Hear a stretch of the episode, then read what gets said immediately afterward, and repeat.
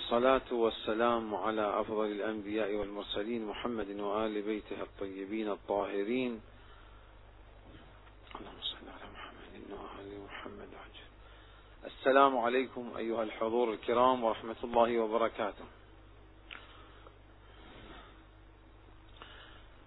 في ضمن مسار الحديث عن منظومة مراتب الحجج وأن منظومة مراتب الحجج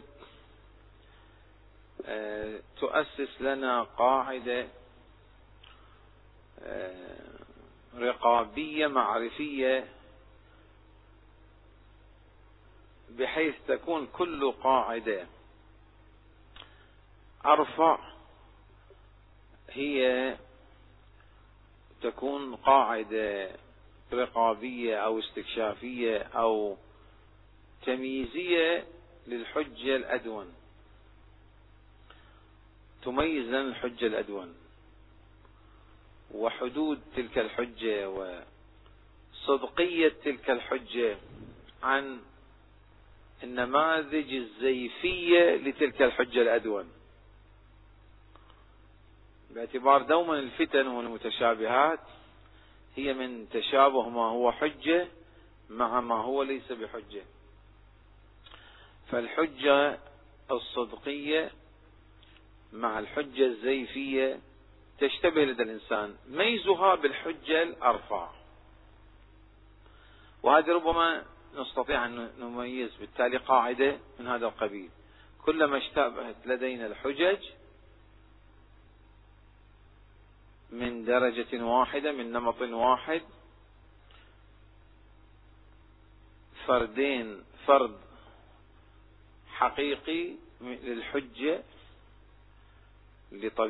لطبيعة حجة معينة مع فرد آخر زيفي نستطيع أن نميز آه، الفرد الحقيقي الصادق من الزيفي بتوسط ماذا؟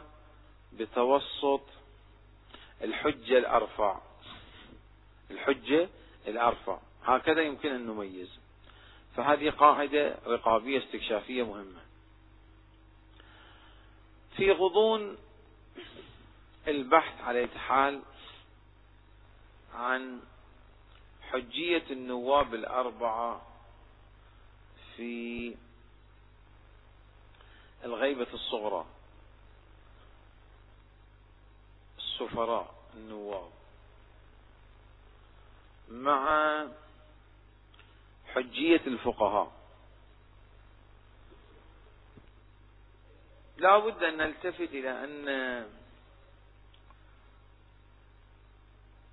طبيعة حجية النيابة الخاصة أو السفير في الحقيقة لم تكن وإن كان ربما في كثير من الأذهان أنها آه، ظاهرة تميزت بها تميزت بها نعم. آه، الغيبة الصغرى للإمام المهدي عجل الله تعالى فرجه الشريف. ولكن الصحيح حسب الروايات العديدة أن هناك نواب وسفراء خاصين للمعصومين قبل الإمام المهدي. مثلا العمري العمريان حسب مفاد الدليل كانا سفيرين ونائبين خاصين للإمام الهادي والإمام الحسن العسكري. وعهدت الشيعة وفقهاء الإمامية هذا المنصب للعمريين في زمن الإمام الهادي وزمن الإمام العسكري. لأن التنصيب والنص الوارد فيهما اسمع لهما وأطعهما فإنهما الثقتان المأمونان هذا جعل لهما واعتبار لهما في عهد الإمام الهادي والإمام الحسن العسكري. وتتمت بعض النصوص الواردة في شأنهما وأنهما كذلك لابن الحسن يعني الإمام المهدي. يعني بنفس إذا السمة التي شغلاها وكانت لهما في عهد الإمام المهدي هي بنفسها كانت لهما في عهد الحسن العسكري والإمام الهادي. التقي النقي على الحال. فإذا هناك كانت معهودية آه، لأتباع ومدرسة أهل البيت للسفارة والنيابة الخاصة وإن كانت بشكل محدود. آه، المفضل ابن عمر. كانت له نعم كانت له نيابة خاصة حسب ما يظهر من بعض لسان الروايات وإن كان بعض الكثير من الرجالين يضعفون المفضل ابن عمر. وعلى كل تبعا لفتوى النجاشي يفرض. ولكن الوحيد البابهاني رحمة الله عليه أو جملة أخرى حتى تستري في قاموس الرجال لا يعدون المفضل طود من أصحاب الصادق. أيام ما كان المفضل ابن عمر الجعفي الكوفي آه، هناك من النصوص ما يشير أنه كان آه، بابا للإمام الصادق. وتعبير بالباب يشير إلى نفس مقام وسمة السفارة والنيابة الخاصة.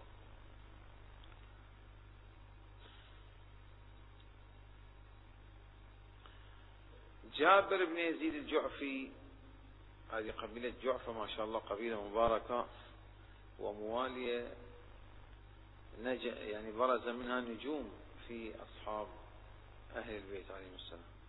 وذو مستوى راقي من العلوم علوم مدرسة أهل البيت. أيضا قيل في كذلك سلمان الفارسي رحمة الله عليه سلمان المحمدي أيضا ورد فيه روايات أنه كان بابا لأمير المؤمنين علي بن أبي طالب. كما في رواية الواردة في زيارتها أيضا.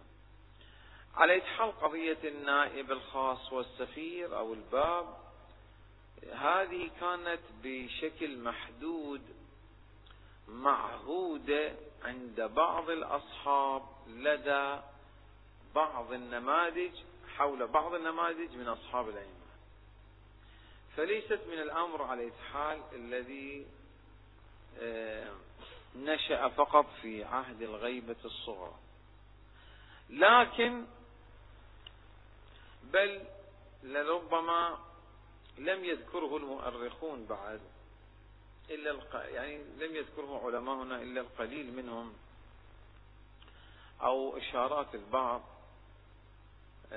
محمد بن أبي مقلاص الخطاب. ابن أبي زينب المعروف. هذا كان من هذا كان من أصحاب السر لدى الإمام الصادق. كان من أصحاب السر لدى الإمام الصادق. محمد بن أبي زينب. هذا كانت له فترة استقامة. كما هو الحال في المغيرة بن سعيد الأجلي. أيضا من أصحاب السر. يعني أصحاب السر يعني بعبارة أخرى معارف دقيقة. وبين جملة معترضة أذكرها لا بأس وإن كنت أنا في صدد الآن بحث النيابة الخاصة. لكن جملة معترضة أذكرها لا بأس. عندما يقال أصحاب السر علوم ومع غوامض العلوم ومعارف العلوم وكذا عند أصحاب الأئمة.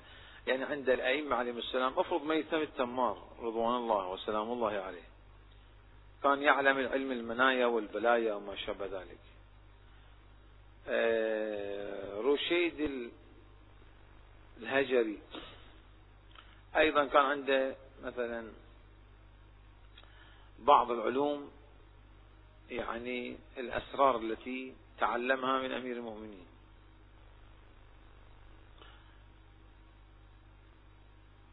وحبيب بن مظاهر رضوان الله تعالى عليه كان عنده علم المنايا والملايا. جملة من أصحاب الإمام أمير المؤمنين كانت لديهم علوم علوم أتحفها بهم حباها لهم الإمام أمير المؤمنين أو الأئمة الباقين. عندما يقال علوم أسرار وما شابه ذلك هذه جيد تلتفتون إلى قاعدة مهمة عقائدية ومعرفية. علوم أسرار صحيح علوم أسرار لكن لا يعني أن تلك الأسرار تصطدم أو تصطك في حال من الأحوال مع ضروريات الدين. إياكم وإياي وإيا المؤمنين أن نستغفل أو نداهم أو ينطلي علينا بعض الدجل أو الحيل أو ما شابه ذلك بأن نتصور أن من معارف وأسرار علوم الأئمة يعني ما يكون مصادما مناقضا متدافعا مع ضروريات الدين. أعوذ بالله. افرض ضروريات الدين في التوحيد ضروريات الدين في المعاد ضروريات الدين. أن يقول أن يتوهم متوهم أن التوحيد كله أعوذ بالله أعوذ بالله هو, هو ليس إلا هلوسة. المعاد لا ليس معاد في البين وإنما هذا تثقيف وتعليم للناشئة. عجيب. أو أن النبوة أو أو أعوذ بالله يعني. أسرار ليس بمعنى أسرار بأنه يعني يرف ترفع اليد عن ماذا؟ عن ضروريات الدين. أو ضروريات بديهيات العقل. أو ضروريات وبديهيات ماذا؟ سنة النبي صلى الله عليه وآله. أو ضروريات و وبديهيات سنة ماذا؟ سنة المعصومين عليهم السلام.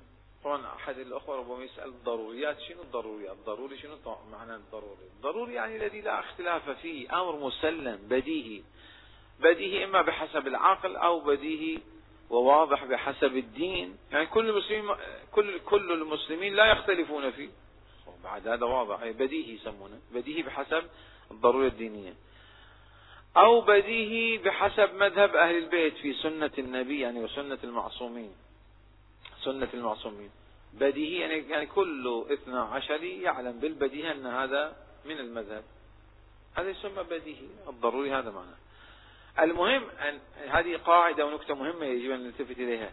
عندما يقال هناك أسرار لمعارف الأئمة وما شابه ذلك لا يتوهمن متوهم أو يصطادن محتال في بريق. هذا العنوان أنه معارف وأسرار و و و أن يعني يغريك ويغرينا بأن نرفع اليد عن ضروريات الدين. كلا وحاشا.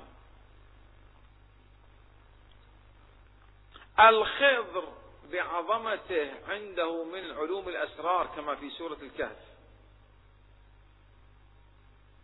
عندما رأى النبي موسى على نبينا وعليه عليه السلام أنه ارتكب ما. ما يخالف ظاهر الشريعة لا ضروري الشريعة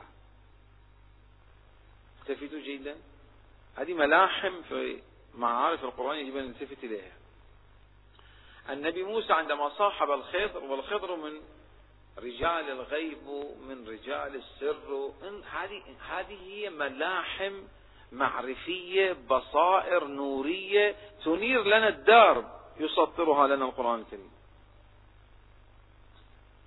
بأمر من الله تعالى لموسى أن يصاحب الخير. بتعريف وتوثيق من الله لنبي من أولي العزم أن يصاحب من؟ يصاحب الخضر عرفه تعالى لموسى فوجد يعني موسى وفتاه فوجد عبدا الهوية والبطاقة الشخصية للخضر فوجد عبدا آتيناه رحمة من عندنا وعلمناه من لدنا علما قال هل أتبعك على أن تعلمني مما علمت من الله رشدا؟ قال إنك لن تستطيع معي صبرا. قال ستجدني إن شاء الله صابرا ولن أعصي لك أمرا. قال فإن اتبعتني فلا تسألني عن شيء حتى أحدث لك منه أمرا.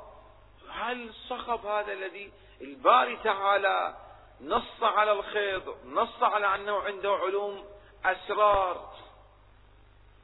وأن النبي موسى وهو من وهي من علوم أهل البيت عليهم السلام وأن الخضر على حال عفوا وأن النبي موسى أمر من قبل الله مزكى الخضر سماويا غيبيا من الله بوحي لموسى. هل هذا جعل من موسى إمعة؟ أعوذ بالله. بعماية؟ أبدا. انظروا انظروا انظروا هاي البصائر لدى الأنبياء. هي عبرة إن في قصصهم كما في آخر سورة يوسف. إن في قصصهم لعبرة لأولي الألباب. ما كان حديثا يفترى. مو عبر هذه. مع كون الخضر مزكى. علم لدني لديه فلان فلان. وليس رواية ظنية. وهلوسة وتحليل وتأويل. وما شابه ذلك. وحي من الله للنبي موسى بأن الخيض ذو علم لدني. أن الخيض عنده علم أسرار أن الخيض حجة من الحجج. وحي فوق اليقين. فوق البديهة.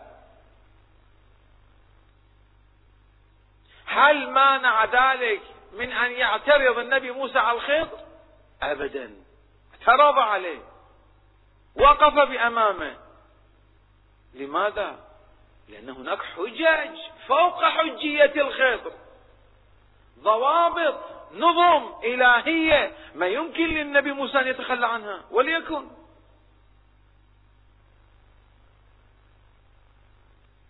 مهمة دي ملاحم مهمة يا أخوان.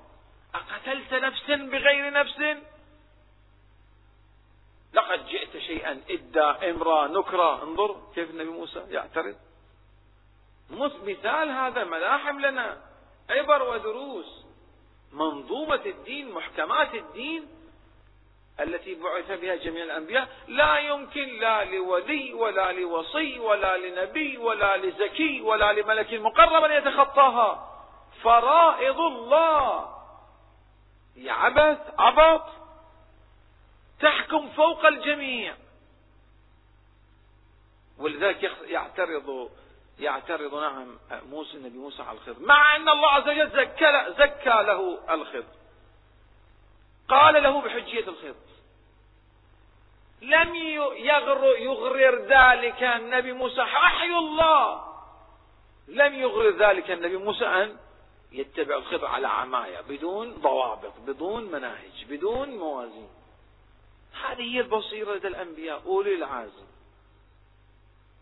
أوليس الله قال لك بأنه ذو حجة ذو علم لدني؟ نعم وليكن. هناك حجج فوق ذلك.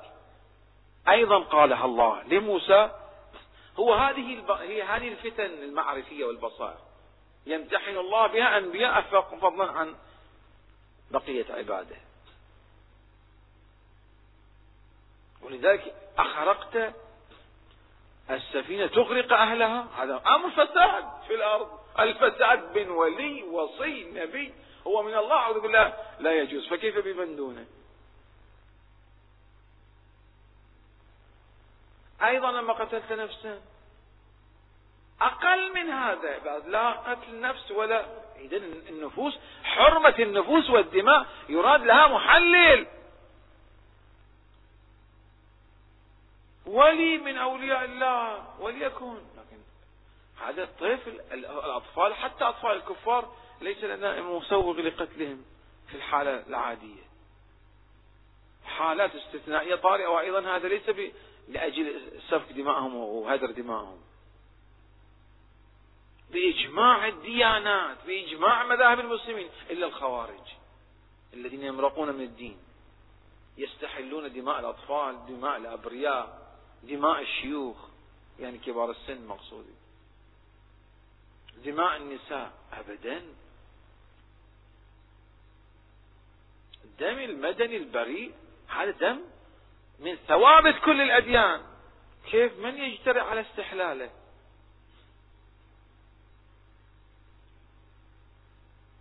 حالات استثنائية لا تكون حالات حتى مثلا افرض أنه تترس الكفار بالأطفال. أفرض هذه حالات استثنائية ذكرها الفقهاء. وحتى هذه الحالات الاستثنائية لا تعود بحال حالات دائمة استمرارية استثنائية جدا محدودة. لأنه الاستثناء ينقلب أولي والأولي ينعكس ينمسخ. استثنائي أبدا لا يستحل تستحل دماء الأطفال والأبرياء. ماذا يقول مسلم بن عقيل؟ سفير الحسين عبر سفير أيضا تعبير بالباب والنائب الخاص يقال حول مسلم بن عقيل سلام الله عليه للحسين. ويعلم مقام ومكانة مسلم. الإسلام قيد الفتك حيلة وغدر. هذه ليست من من أعراف الأديان السماوية أبدا كما يقول علي بن أبي طالب والله إني لا أهتدي إلى الغدر. لكن كل غدرة فجرة وكل فجرة ما لها النار.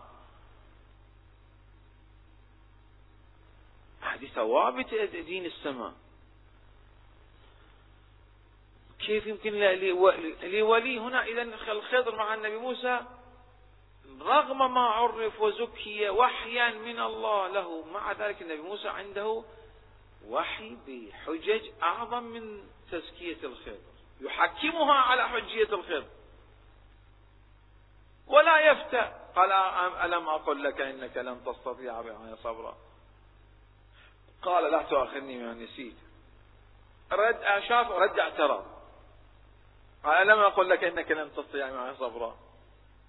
قال إن, إن, إن سألتك عن شيء فلا تصاحبني.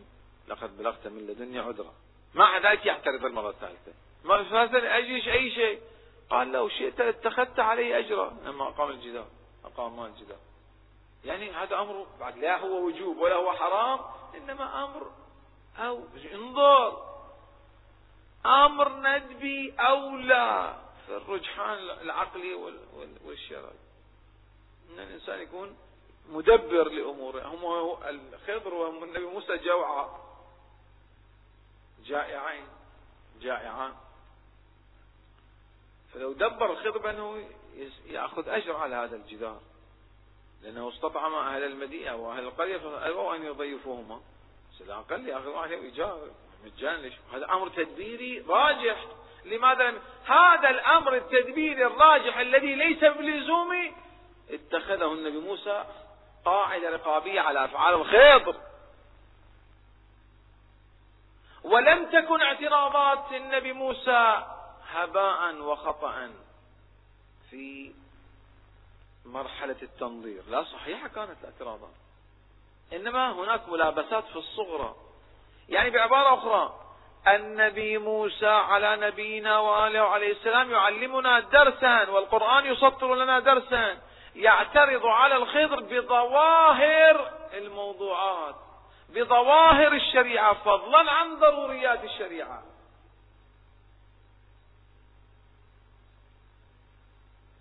ولا يقول إنه أمرت من قبل الله أن أصاحبه فلاتأول لا أقل أصبر. لا ظواهر في ضوابط هناك يجب أن أن, أن تفسر. ما يمكن أن تصطدم ما يمكن أن يرفع اليد عنها.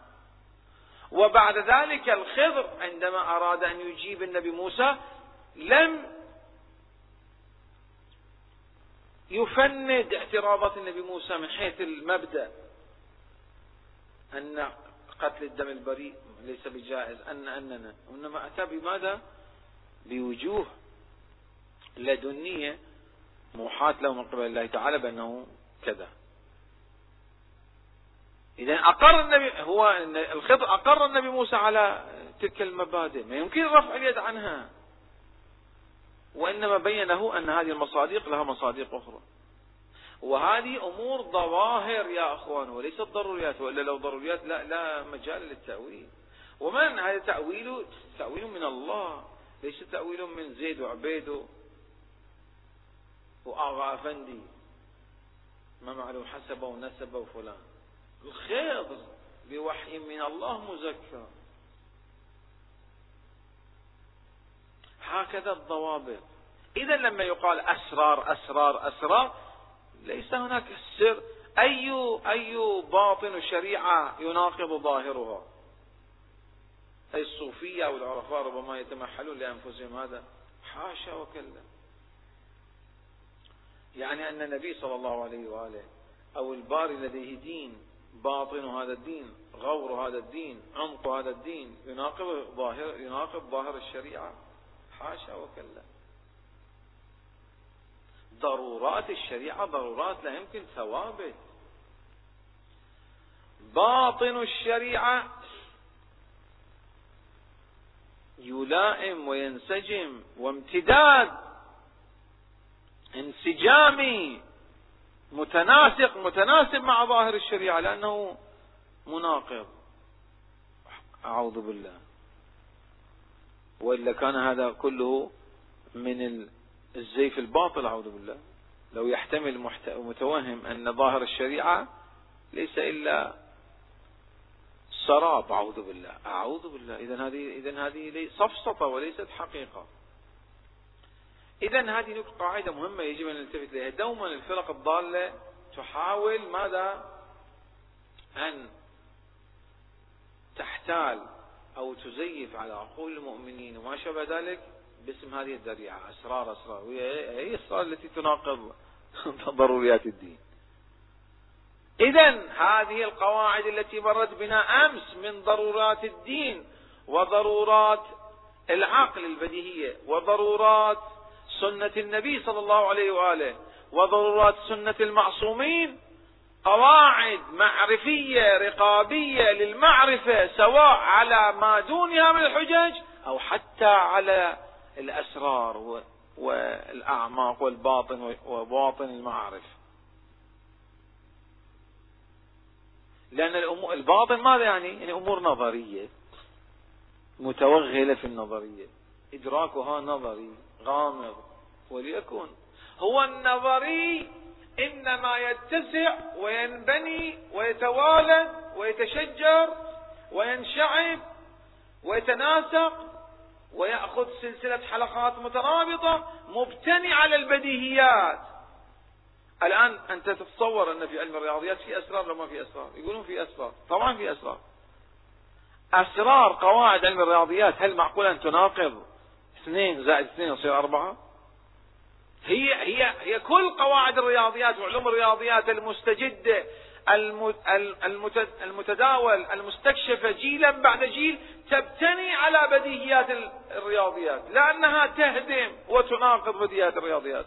وإلا لانهدم أساسها وجذرها وبنيتها. أسرار الفيزياء إي نعم. أسرار الكيمياء نعم. أسرار أي علم؟ يعني متوغل في النظرية في الإبهام في الغموض. لكنه مبتني بحلقات وببنى وبمعادلات تبتني على البديهيات. كيف يمكن إذا أن تناقضها وتهدمها؟ لهدمت نفسها.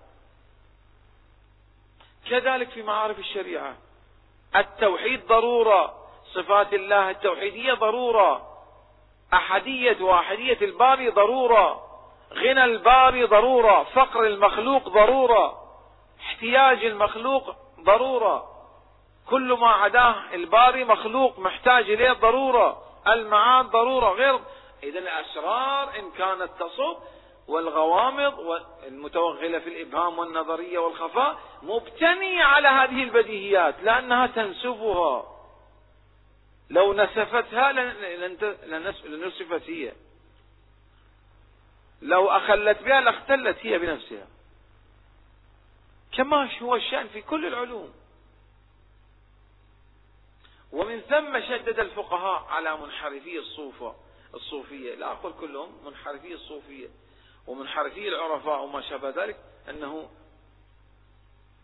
هذه الهلوسات التي قد تنتج عند بعض الصوفية وبعض العرفاء وبعض كذا أو بعض الفلاسفة لا أقول كلهم. كيف يمكن أن يرفع اليد عن ضروريات الدين؟ هي إنما توصل إلى ما ترامى من علوم ومعلومات وقواعد ومعارف بتوسط بركات البديهيات. صغرى كبرى نتيجة النتيجة تقع صغرى كبرى نتيجة المجرى أو استقراء أو أو أو, أو. الإنسان إنما ينطلق في تلك الدوائر وتلك المساحات بتوسط البديهيات. رأس مال ثمين فطرة الله التي فطر الناس عليها. ميثاق الله الفطرة. البديهيات كنز لا يثمن بشيء من خلقة الله وفطرة الله. فطرة الله التي فطر الناس عليها لا تبديل لخلق الله. ذلك الدين القيم قويم. إذا يمكن أشياء تناقض الفطرة. أي قوامية وقي واستقامة وقيمية في إذا الفطرة إذا كانت هكذا إذا هذه قاعدة على كل ذكرتها اعتراضا مهم يجب أن نلتفت إليها. أن ما يقال من أسرار وغير أسرار لا يعني أنه يناقض ضروريات الدين. نحن إنما نصل إلى باطن الشريعة من الظاهر. جسر الباطن هو الظاهر. طريق الباطن هو الظاهر. فكيف يناقض الباطن الظاهر؟ لذلك ما فتئ فقهاء الإمامية وفقهاء حتى المسلمين أن الأسرار أو الغوامض أو الخفايا في المعارف أو في الفقه أو انظروا كل ذلك لأن الغوامض يعني متشابه. الغوامض يعني متشابه تشتبه لدى الإنسان لا يعلمها يجهلها. غامضة لديه. دوما ترجع إلى محورية أسطوانية مركزية المحكم. والمحكم هو الضروريات الدين. هي ضروريات ماذا؟ الدين. نعم. وله أمثلة عديدة على الحال. نعم. فعلى أي حال إذا هذه نكتة مهمة نلتفت إليها. إن لما نقول أسرار وما شابه ذلك لا يظن النظام بأن هذه الأسرار فخ مفخخ ومصيدة يتم عبرها ماذا؟ رسم مسرحية الدجل والتحايل. لا نلتفت بشكل جيد. أبدا لا يصادرن أحد عقولنا ولا لبنا ولا بصائرنا بماذا؟ لأنه باسم أسرار وباسم غوامض وباسم كذا هي ارفع إيدك عن الضروريات ارتكب الفواحش اترك الصلاة. انصب الأداء للأئمة أو لشيعة أهل البيت. أو عجيب. وهي من ضروريات ولاية أهل البيت محبة محبيهم. وعادي محبين؟ عجيب. شلون شلون أي أي أسرار هذه. أي إصلاح هذا الذي يستهدف محبي أهل البيت عليهم السلام. عجيب. ويتصافق مع أعداء أهل البيت. أما خوش هذا خوش أسرار هذه. خوش باطنية هذه وكيف باطنية وما هذه حلوسات دي. دجليات تسوق لتمريرها على العقول. أبدا. ضروريات تبقى ضروريات. محبي فاطمة. سلام الله. ومحبي محبيها تنجيهم يوم القيامة. فكيف بمحبيها سلام الله؟ ومواليها عجيب. ندعي ولاية تولي فاطمة سلام الله عليها بنت الرسول. وعادي محبيها أو أو أحب أعداءها. كيف على تعال مثل هالتدليسات والتحايلات وال يعني بعبارة أخرى فعليا عن ضروريات الدين. باسم أنها هي أوامر جاية من ما أدري من الغرب أو من الشرق. باسم الناحية المقدسة صارت في الغرب الآن أو صارت كذا. المقصود أنه نلتفت إلى هالنكات كقاعدة معترضة. أرجع إلى نفس كلامنا. فالنيابة الخاصة إذا في الحقيقة إذا لاحظناها كانت لدى الأئمة عليهم السلام بشكل محدود يعرفها نمط محدود ولكن في الغيبة الصغرى كانت بشكل أجدى وانقطعت بانقطاع وانتهاء الغيبة الصغرى. وبات من الضروري لدى مذهب أهل البيت أنه لا نيابة خاصة ولا سفارة في الغيبة الكبرى. سنذكر الأدلة. قبل أن أستعرض الأدلة على انقطاع النيابة الخاصة والسفارة التي هي من ضروريات مذهب أهل البيت وذكرت فتاوى فقهاء القرن الثالث والرابع من علماء الإمامية أنه يبنون دائما على كفر من يدعي النيابة. إما كفر مقابل الإسلام فيما ادعى فيما, فيما ادعى بعض الأمور التي تناقض ضروريات الدين أو ضروريات سنة النبي أو ضروريات بديهيات العقل أو كفر مقابل الإيمان فيما لو ادعى ما يخالف ضروريات سنن أئمة أهل البيت عليهم السلام. لأن الذي ينكر ضروري من ضروريات مذهب أهل البيت يخرج عن ربقة الإيمان وإن لم يخرج عن ربقة الإسلام. أما لو خالف ما هو اختلافي في مذهب أهل البيت لا لا يكون لا يكون بذلك قد أنكر ضروري من ضروريات مذهب أهل البيت. على أي حال قبل أن أذكر هذه الأدلة أود أن أذكر ظاهرة لطيفة في بحث النيابة الخاصة والسفارة الخاصة أن محمد بن أبي زينب أبي أبي زينب المقلاص أبي الخطاب عدة ألقاب وأسماء له هذا كان من أصحاب السر للإمام الصادق في فترة استقامته. كما هو الحال في المغيرة بن سعيد العجلي. لاحظوا الكشي رجال الكشي وبقية الكتب حتى الروائية الكافي غيرها كتب الصدوق.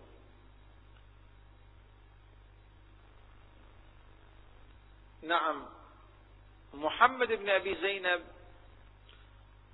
المقلاص أبو الخطاب كان من أصحاب السر يعني كما ذكرنا سر ومر وعر وهذه ليس بمعنى مخالفة الضروري ها.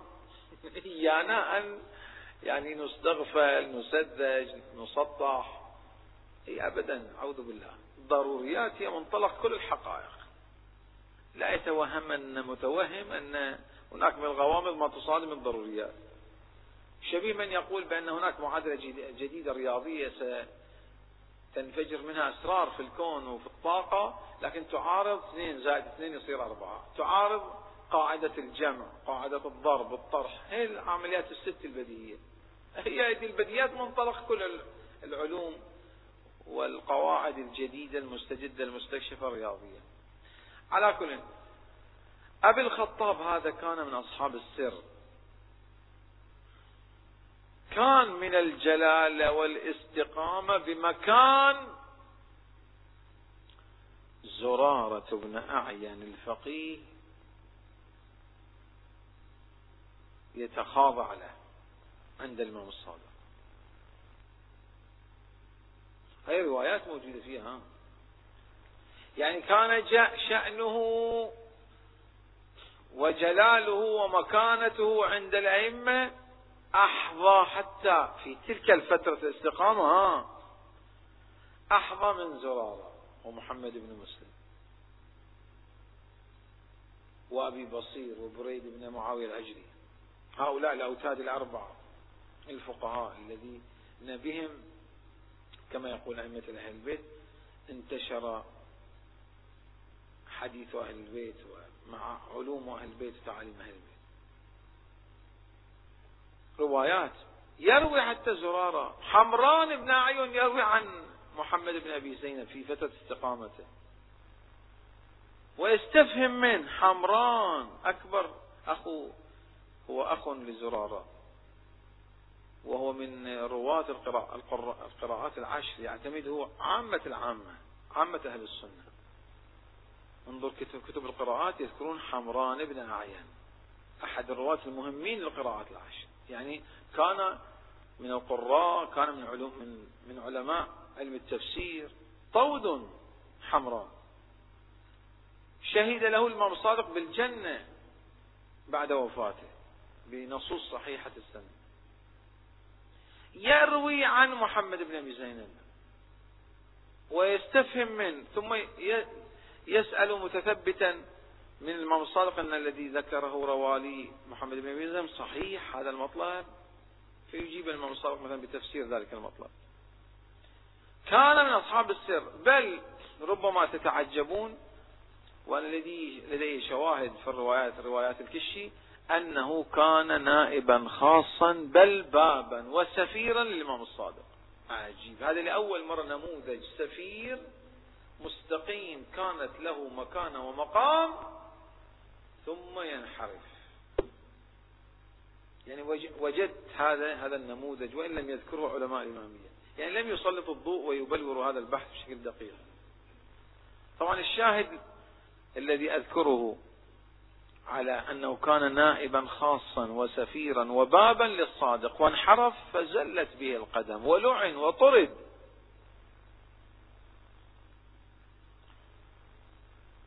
ولي غاية في ذكر هذا المثال والنموذج لكي أبين بأن النائب الخاص أو السفير ليس معصوما. بل إنما يشغل هذا المكان وهذا المقام ما دام مستقيما. الشاهد الذي أذكره عن أن كونه نائب خاص وسفير يذكر في ترجمة المفضل ابن عمر الجعفي أن الشيعة أتت للإمام الصادق وأرادت منه أن يقيم المفضل مقام ومكان